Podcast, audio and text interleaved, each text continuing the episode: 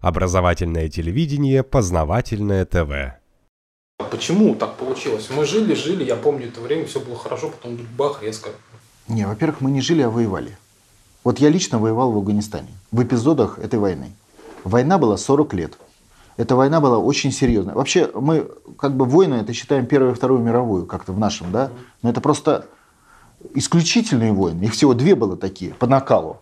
Когда вот так вот пять лет интенсивная была беспрерывные боевые действия. А вообще стандартные войны, это вот такие, как это 40-летняя. Повоевали, поненавидели, повоевали, поненавидели. 30-летняя европейская война, 100-летняя европейская война. Вот они все так и шли, эти войны, обычно.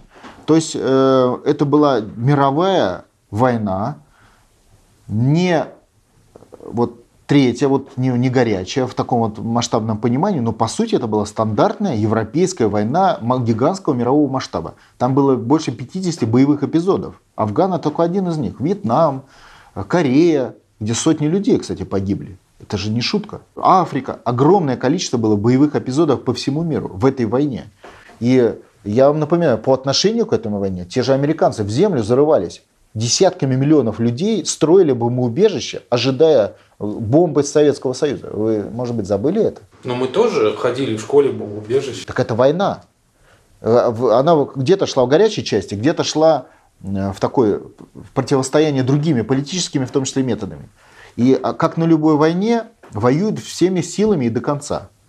И были наши спецслужбы, которые воевали с американцами и, кстати, убивали американских людей. Потому что мы понимаем, что когда шли процессы в мире, за ними стояли и, советские спецслужбы, мы даже понимаем. И американцы убивали наших людей по всему миру, потому что там тоже стояли спецслужбы.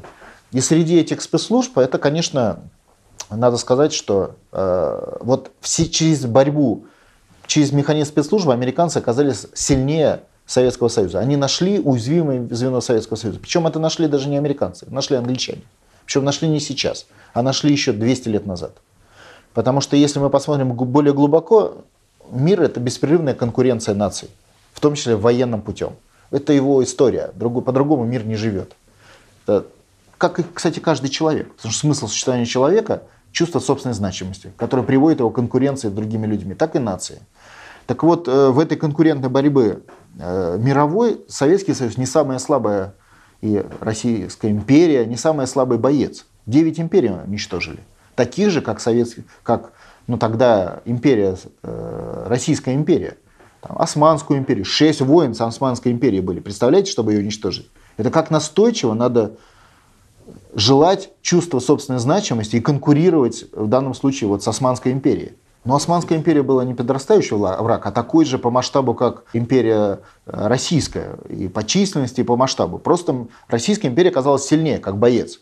И за шесть войн это не одна война. Шесть войн за сотни лет уничтожили конкурентные врага. Это надо понимать, то есть это борьба.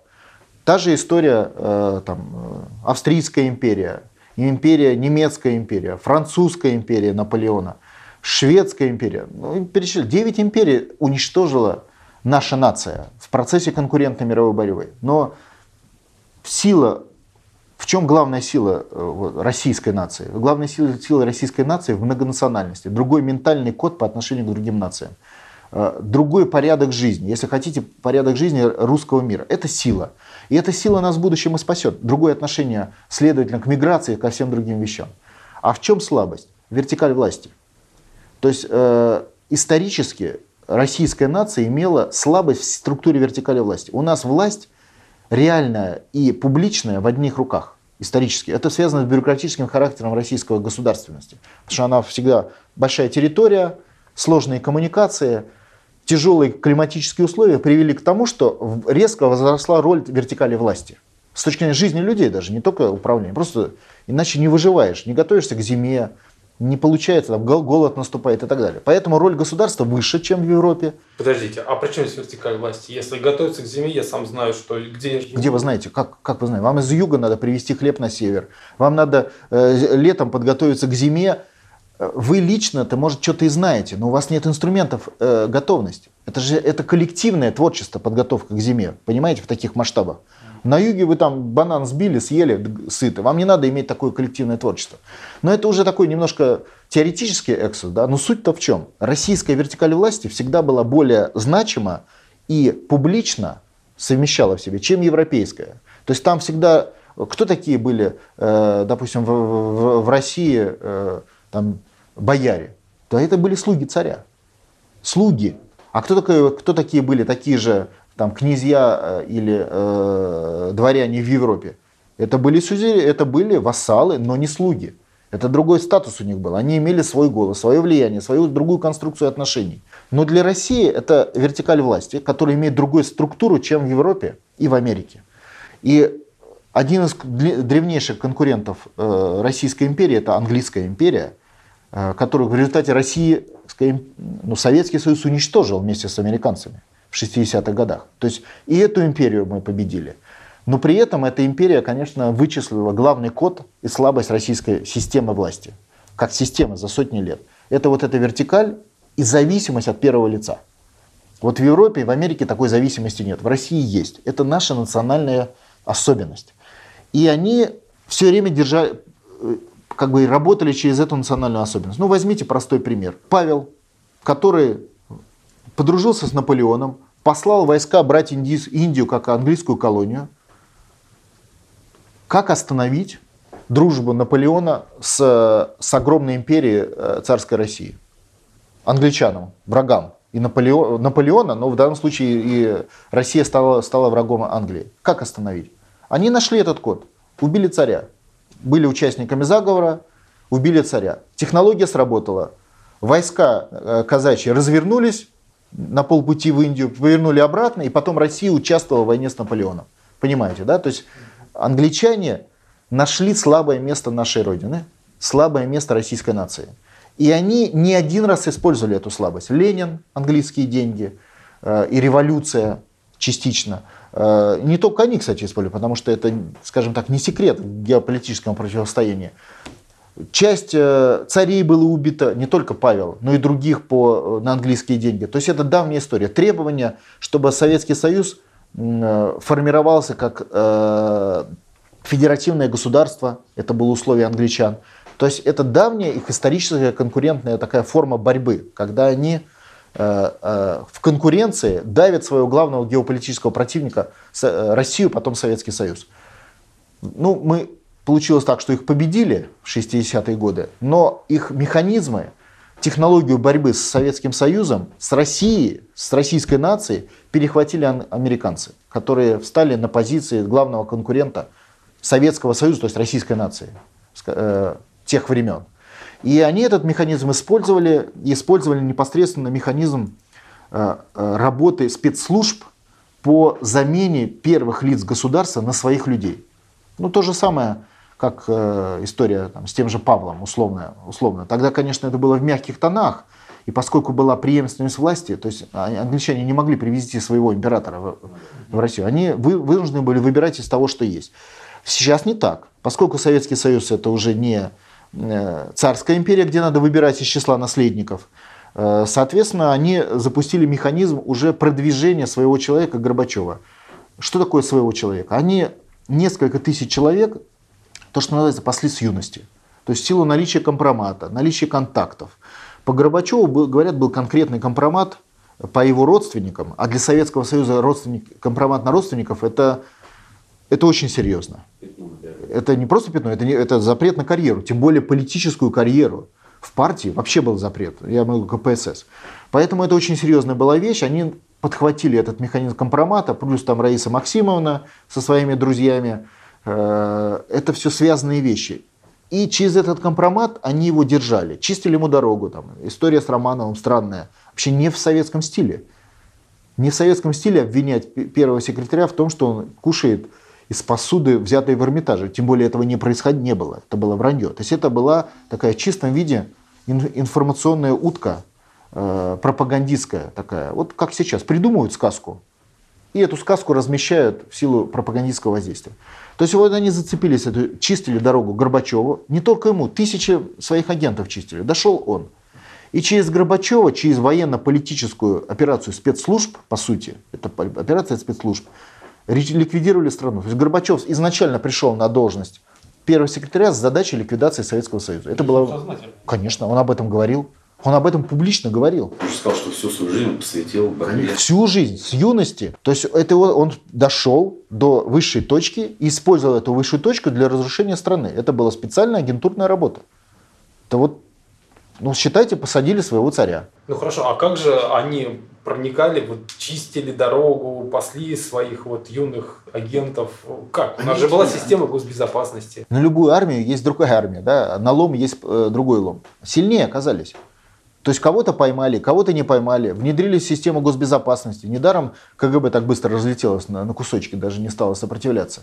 Это война, в которой участвовали миллионы людей, миллиарды долларов.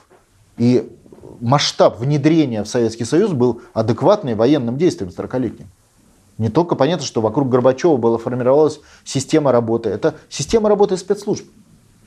Ну а как? А убивать царей э, в царской империи, вы думаете, это как? Это, это менее значимое по масштабу событие или как? Не, ну все-таки одного мы, царя убить это... Мы привыкли видеть все как бы в текущем ключе, как это так удивительно, Горбачев агент. Да царей меняли даже. А цари по масштабу не был генерального секретаря по власти и влиянию. Мы должны с вами понимать. Понимаете, да? Что царь в царской империи был действительно диктатором по масштабу возможностей. Генеральный секретарь, конечно, тоже очень сильная фигура, ну, значительно сильнее, чем президент Российской Федерации по масштабу возможностей, но все-таки послабее царя. И если ему с царями то получалось, то с генеральным секретарем было все-таки легче сделать, чем с царями. Англичанам, я имею в виду, а потом их преемникам американцам. Это работа э, спецслужб, это прямо об этом описывают, кстати, и э, эти самые э, ЦРУшники. Это работало ЦРУ. Это сейчас Госдеп, а тогда это работало ЦРУ. Госдеп отвечал за так называемую профессию криминологии. Вот Кандализа Райс была официальным сотрудником Института изучения власти в Советском Союзе. То есть они подходили как враг системно к изучению врага. То есть они понимали, Советский Союз, система, власть такая-то. Создали институты, которые изучали систему власти. Кто как дает команды, как выдвигаются кадры, как можно перехватить выдвижение кадров, как можно своих кадры в эту систему подбора кадров советской, тогда еще партийную, внедрить. Это работа профессионалов, которые занимались ей 40 лет и получили результат, победу. Поэтому Кандализу назначили госсекретарем за победу. Она главный генерал, ну, как ученый, главный генерал в этой войне была. За это получила так же, как э, до этого генерал получил там, должность президента, который во Вторую мировую войну, Зенхауэр там, и так далее. Поэтому это Конгресс устроил специальный парад победы по случаю победы в войне. Победы, парад. Вот как у нас на Кремлевской стене бросали знамена гитлеровской Германии, так в Америке был парад победы и заседание торжественное Конгресса по случаю победы в 40-летней войне с Советским Союзом. Можно найти это в интернете. Это пропаганда как бы не, не афиширует это, то есть коммуникации не дает. Но любой человек, который находит, захочет разобраться, он это все найдет. Я не пытаюсь людям как бы разжевать что-то. Главная задача, о которой я говорю, сами изучайте историю. Я просто говорю, где изучать. И не пытаюсь кому-то что-то навязать. Изучите и смотрите, там все найдете. Вот там-то, там-то, там-то. По полочкам все разложено. Поэтому э, это была война, в ней победили американцы, ликвидировали врага и сформировали оккупационный механизм на, у ликвидированного врага. Стандартная мировая история. Я даже по-другому скажу, по-другому не бывает.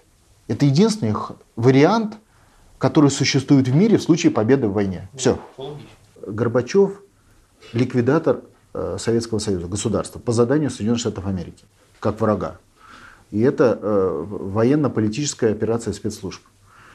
Ельцин, как и другие президенты 15 республик, э, получили в результате власть этой ликвидации. Если бы э, э, это был не, Ельцин, получил бы власть кто-то другой, Хасбулатов, например. То есть власть-то она же не может быть брошенная, как говорится. Она ее кто-то подберет. Вот для Российской Федерации это сделал Ельцин. И понятно, что его роль велика и в разрушительных процессах, это понятно. Но он не был в, э, в рамках этой работы, он не был сознательным агентом. То есть он был разрушительным в силу своих качеств. То есть в силу желания власти, в силу э, желания э, там, стать большим и великим, то есть в силу чувства собственной значимости. Он не, не делал это по заданию Соединенных Штатов Америки. Это, это, в этом большая разница. Они его подобрали, то, что называется в темную, как разрушителя. А Горбачев это сознательный процесс разрушения. Мало того, Ельцин испытывал всегда э, моральные проблемы, что он э, является вот последним, возможным последним президентом Российской Федерации, потому что он же понимал, что когда под, при нем подписывались документы о ликвидации России, то это означает э, ну, как бы его след в истории, как э, такого же ликвидатора, как и Горбачев. Поэтому, если мы говорим о суде истории, то Горбачев, э, на мой взгляд, нуждается в суде э, реальном, за э, реальное предательство, это государственная измена со всеми вытекающими последствиями. Если мы говорим о Ельцине, то его в этом плане надо, он идет, как говорится, в составе группы. В составе группы, в которой не носит первой роли. Не несет первой роли. Скорее его роль такая сложившаяся в результате вот такой расстановки событий. Ну, то есть просто он плыл по течению, скажем так. Ну да, он боролся за власть, как и любое, ну знаете, это специфика людей такого типа, психотипа, бороться за власть до последнего, где бы он ни был. Там, если бы он был в пионер-отряде, он бы боролся за власть в пионер-отряде. Если бы он был там э, у себя в обкоме, он боролся за власть в обкоме. На стройке боролся. В любом коллективе эти люди борются за власть, за то, чтобы стать первыми. И, конечно, он фактор этой борьбы э, за власть, но разрушителем э, Советского Союза, сознательным, специальным, организованным, это, конечно, Горбачев. Хорошо, а Путин тогда, почему он выбивается из этого? А Путин на самом деле это не выбивается. Путин на самом деле это логика любого оккупированного государства. В любом оккупированном государстве это уже законы тоже истории. Это законы, которые выше людей. Это исторические законы. В любом оккупированном государстве формируются условия национально-освободительных движений. И всегда успех этих условий определяется позицией элит. Всегда. И в элитах всегда есть люди, например, князья во время э, татаро-монгольских, э, татаро-монгольского, которые хотят, несмотря на то, что князья были сильно завязаны на Орду, они хотят иметь э, ну, реально власть, иметь возможности, иметь, если хотите, первую позицию в своем государстве. Это вообще желание нормального человека. И в этом плане вопрос появления Путина – это вопрос исторической закономерности. То, что нам с Путиным повезло, это само собой повезло, как с личностью. Но призвание национального лидера, это была лидера национального освободительного движения, это историческая закономерность. И выбор-то не, не может быть лидера с улицы национального освободительного движения. Лидер национального освободительного движения всегда из власти. Может быть, не из первых лиц, бывает так в истории, но всегда из власти. Всегда человек, который может реализовать потенциал этого лидерства. Потому что, по сути, суверенитет, если так честно сказать, суверенитет это всегда суверенитет национальных элит. Если национальная элита суверенна, то суверенная страна. Вот говорить о суверенитете э, народа это сложно. Вот всегда это национальная элита. Поэтому американцы и запретили России создавать национальные элиты фактически 91 года, потому что они отлично это понимают. Они управляют этими процессами, и создание российских национальных элит для них это неприемлемые условия. Они создали механизм, в которых эти элиты не национальные. Хочешь быть богатым, элита всегда обычно все-таки это богатый человек. Хочешь быть богатым, езжай в Америку или к союзникам. Это условия. Не поедешь, не будешь богатым. А дальше уже выбирай себе дорогу. Останешься там в среднем уровне или станешь действительно богачом. Богаче значит обязательно под американцами. Простая логика. Кстати, такую же логику использовал Советский Союз по отношению, допустим, к Восточной Европе, когда управлял этими процессами. Там Венгрия, Польша, Чехословакия и так далее. Хочешь быть каким-то начальником, учись в Советском Союзе, имей знакомство в советском, в другом государстве, в Политбюро и в э, ЦК, и в специальный отдел был, отдел Фалина, который занимался этими вопросами. Желательно, чтобы ты тут и лечился. Советский Союз лечил всех оттуда, если напоминаю вам. Эта политика была не направлена на разрушение все-таки этих стран. Да, правильно, Конечно, правильно. Цель. И политика американцев не направлена на разрушение всех стран. Политика американских как оккупантов направлена на разрушение России в силу специфики России. Вот американцы, конечно, управляют там процессами в Польше. Но им не надо разрушать Польшу. Потому что Польша маленькая и никогда не даст им вызова. Она никогда не станет им конкурентом. Поэтому задачи разрушения у Польши нет. Перед Польшей нет. Перед Польшей задача американцев другая. Собирать, брать от них людей, ученых, деньги. То есть то есть как бы то, что называется собирать дань. Вот эта задача стоит и перед Польшей, и перед, Китай, перед всеми странами, как у страны победителя. Но перед Россией, кроме задачи сбора дани, которую они осуществляют, и собирают дани и деньгами, и людьми, и даже детьми, через механизм как бы вывоза детей. Вы же не знаете ни одного случая, чтобы российская семья установила американского ребенка. А из России за рубеж установляются сотни тысяч. И э, это система. Вот среди этих сбора этой дани второй стоит вопрос, это разрушить страну. Почему разрушить страну? Потому что история, амбиции и генетические амбиции российского народа, к которым мы сейчас и призываем в рамках национально-освободительного движения, кстати, и именно с ними они и борются путем разрушения Российской Федерации. Потому что, понимаю, ядерное оружие, то есть целый набор факторов исторических, которые не понимают как факторы риска, что Россия при ослаблении Соединенных Штатов, при каком-то, например, в результате кризиса, вывернется и опять станет конкурентом, то есть восстановит свой суверенитет. В отличие от Польши, где такой как бы, опасности, рисков таких нет. Поэтому в России у них есть вторая задача – ликвидация страны.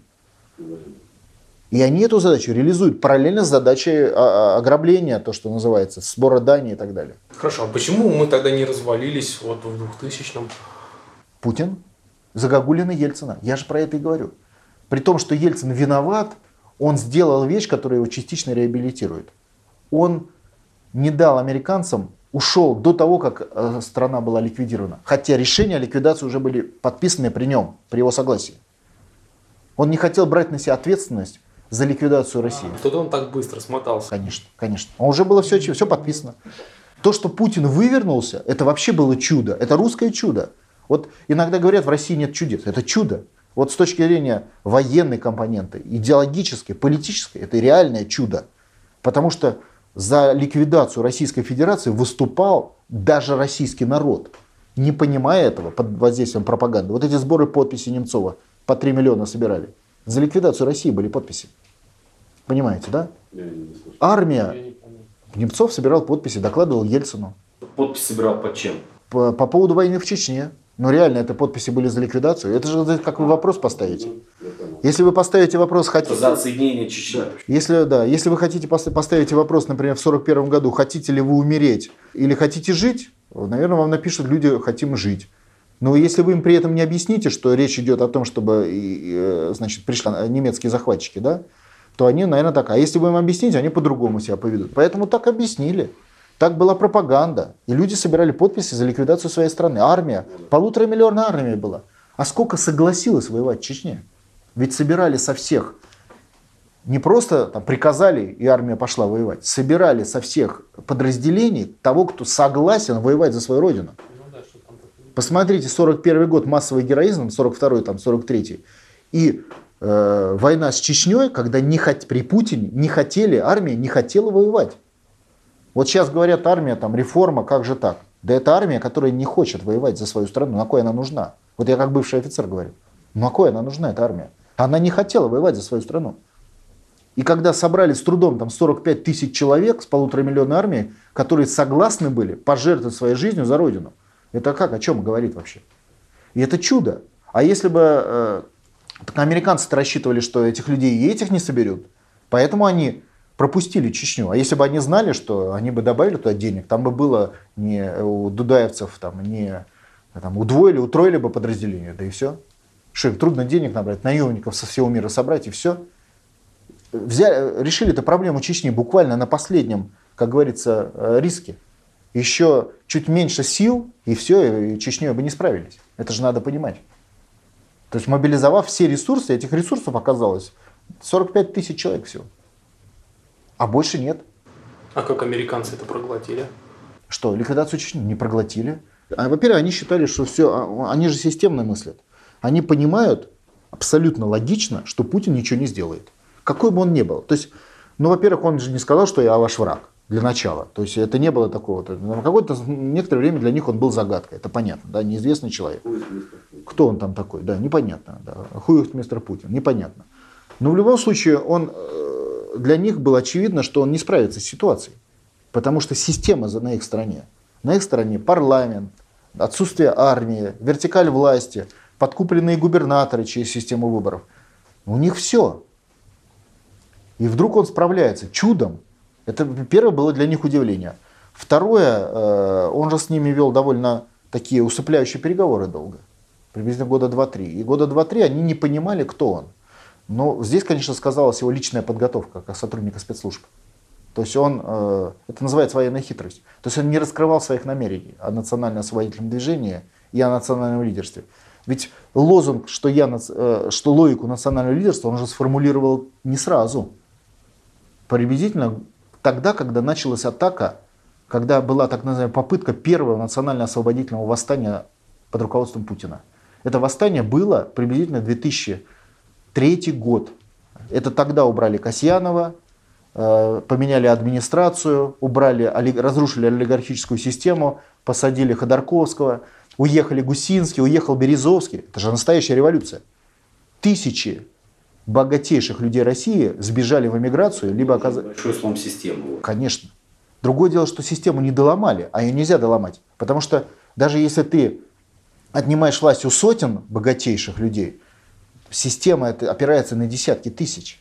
Это системные вопросы. Систему не сломали. То есть было, было так называемое первое восстание, неудачное. Тогда были отменены соглашения еще о разделе продукции, я вам напоминаю. То есть отняли у американцев право на контроль за российскими недрами и нефтью. Российская нефть России не принадлежала по закону, принятому во времена еще Ельцина. То есть, а, кроме того, что американцы собирают дань, они и сейчас с России собирают дань, и деньгами, и людьми, они вообще лишили Россию права юрисдикции над природными ресурсами. Вот вы подумайте об этом. То есть они сказали, отлично, вот у, у Польши нет природных ресурсов, и у вас пусть не будет. И заставили принять законы, а они управляют процессами закона в России до сих пор. Заставили принять законы о том, чтобы российские природные ресурсы России не принадлежали. Под флагом, как бы под прикрытием закона соглашения о разделе продукции. Это было оформлено таким образом. Эта идея э, Оберта о том, что российские недры не должны принадлежать России, она была реализована Россией в России при Ельцине. Это было э, сделано по команде оккупационных властей американских. То есть тут даже вопросов нет. Ельцин это э, создал, а Путин это разрушил. Он много чего разрушил. Это было так называемое первое восстание. А почему же они его до сих пор, вот даже сейчас у нас... А с тех пор началась борьба на смерть. А началась борьба. Первое восстание у него не получилось. 2000, то есть оно получилось, часть цели достигнута было. Американцы оказались ошарашены, но, но им же понадобилась сила. Это же политическая борьба, а не военная. Это на войне самолетами перебросил десантников. А в политической надо создать инфраструктуру борьбы. Вот если они до этого финансировали прямо госаппарат и его изменения, вот как я сказал, в Минатами, где я работал, то после этого, после 2003 года, они перегруппировали силы, начали финансировать политические процессы. То есть они начали усиленно финансировать партии, усиленно создавать оппозицию уличную, создавать систему грантополучателей не, регион, не отраслевые, как в Минатами везде были, а общенациональные, политические, поменяли систему управления СМИ. Кстати, Путин же, напоминаю вам, разрушил американскую систему управления СМИ частично. Как Гусинский же был, же он работал на американцев, а по нему подчинялся целый ряд каналов. Другое дело, что смена собственника не привела к изменению системы контроля. Почему я вам вначале и сказал, что система контроля американцев не опирается на собственника, а система контроля американцев опирается на, на текущую деятельность средств массовой информации, на их финансирование. Поэтому, изменив систему собственников, Путин изменил в 2003 во время восстания, не изменила э, подведомственность э, средств массовой информации американцам. Ну, скажем так, как и в любой борьбе, это было наступление, которое часть вопросов решило, но глобально вот это оккупационный режим не разрушило. Понимаете, да? То есть, условно говоря, это э, там, наступление советских войск под Москвой, которое от Москвы врага отбило, но проблемы войны не решила. И захлебнулась потом в потерях, и все. Вот это точно такие события, только в качественном плане. И это событие 2003 года. Дальше американцы перегруппировали свои силы, сформировали систему грантополучателей, создали новый террористический механизм, основанный на них, укрепили влияние на элит, укрепили влияние на финансовую э, систему э, России, на экономику России укрепили влияние. Кроме того, самое главное Путин что сделал? Он поднял уровень жизни. Как вообще люди могут... Боро... Вот как можно говорить о восстании нищих? А он сделал людей нормально, более-менее, которые могут свастить с концы с концами. Поднял зарплаты, пенсии. Другое дело, что это все было выхолощено. Вот когда у нас подняли зарплаты и пенсии в 10 раз в долларах, в 10 раз, за 10, где-то 11 лет, Понятно, что уровень жизни в 10 раз не поднялся. То есть мы реально оплачивали американцев, потому что мы же в долларах подняли зарплату, мы оплачивали американцев. То есть они изъяли у Путина его победы с точки зрения уровня жизни людей, понимаете, да? Он в долларах поднимает зарплату, а американцы обесценивают доллар. Вот и вам и вопрос. То есть они его как бы, усилия взяли и отправили на благо американского народа. То есть за счет этого подняли благосостояние американцев. За счет не того, что не подняло благосостояние э, народа российского. Вообще, вот вдумайтесь, просто формальные вещи. Что такое российская экономика конца 90-х годов по сравнению с сегодняшней нашей? Ее объем в два раза меньше. Но не в 10 раз меньше. А уровень зарплат во сколько раз меньше? В 15-20. Значит, все остальное просто изымается. Как это? Просто американцы тупо вычерпывали все ресурсы. Вот как пылесос. Пылесосят все подряд. Вот они вычерпали все ресурсы страны, отправляли к себе в качестве дани. Через разные механизмы, в том числе из соглашения о разделе продукции, когда изъяли недра и так далее, которые потом Путин вернул. Вот что они сделали. То есть они полностью осуществляли выемку дани из Российской Федерации. И когда Путин решил ряд проблем, он часть этих денег оставил в стране. Еще раз говорю, экономика всего в два раза поднялась, а доходы поднялись в 15 раз, а иногда и в 20. Так откуда разница? В 2 и в 20. Откуда? А разница в том, что эти деньги перестали отправляться в Америку. В таких объемах, как они отправлялись при Ельцине. Понимаете, да? да. Вот и все. Это же законы экономики, это как законы физики. Если вы что-то там отпустите, это падает вниз. Это закон физики. Хоть вы лопнете, он будет падать вниз. Вот так и здесь. Если деньги где-то есть, значит их где-то нет. Если денег нет в России, значит они где-то в другом месте, при этих же объемах экономики. Где? В Америке. Все понятно. Он их у них отнял. Что, они после этого будут его любить? Если он э, отнял дань, которая выплачивалась американскому народу, половину этой дани он реально, половину отнял. Вот сейчас мы платим в два раза меньше, чем платили в 90-е годы. А почему они его до сих пор терпят тогда? Да потому что борьба... первое лицо тоже не, вопрос. Потому что борьба идет. Потому что, во-первых, э, здесь личный опыт. То есть, э, как говорится, не лезть на рожон, себя беречь, усилить охрану, даже об этом. Хотя на него было огромное количество покушений. Вы это знаете. То есть, это э, все-таки он не человек с улицы, он все-таки профессиональный специалист по службам, спецслужбам. Он понимает методы борьбы врага. Он понимает, что будут заказные убийства, он понимает, что будет контратаки, как работает ЦРУ, он это понимает как специалист. И вот в этом нам с ним повезло, потому что как национальный, лидер национального советного движения исторически родился бы кто-то обязательно. Но мог родиться неопытный человек, не умеющий некоторые, а мог опытный. Вот неопытно убили бы, да и все, через пару лет. Потому что он орал бы с трибун что-нибудь слишком сильно. И все. А он все-таки года три водил их за нос по, по своей профессиональной привычке. И потом постепенно, более-менее, когда накопил силы, пытался сделать вот это восстание. Восстание не получилось, того объема, как хотели. Это да, не получилось, силы, сил не хватило. Народ не поддержал, по-честному говоря. Ну Потому что под не воздействием понимал. пропаганды, не да, люди не понимают многих вещей. Это пропаганда серьезное дело. И поэтому и сегодня надо вопрос поднимать национального восстания или национально-освободительного движения с информационных вещей. Это ключ. Если вы Э, и мы с вами сумеем сделать так, чтобы люди начали думать о своей стране, разобраться в процессах реально, убрали бы вот это пропагандистские шоры, то и это и есть ключ к успеху национально-освободительного движения Путина, как его лидера. В этом ключ главный. Если они по-прежнему будут поддаваться вот этим подбрасываниям беспрерывно всякому вранью и пропагандистскому давлению, тогда у нас, нам ничего не светит, значит страна будет ликвидирована. Как и, по сути, как всегда. Вопрос выживания страны – это вопрос мозгов ее людей. Познавательная точка ТВ. Много интересного.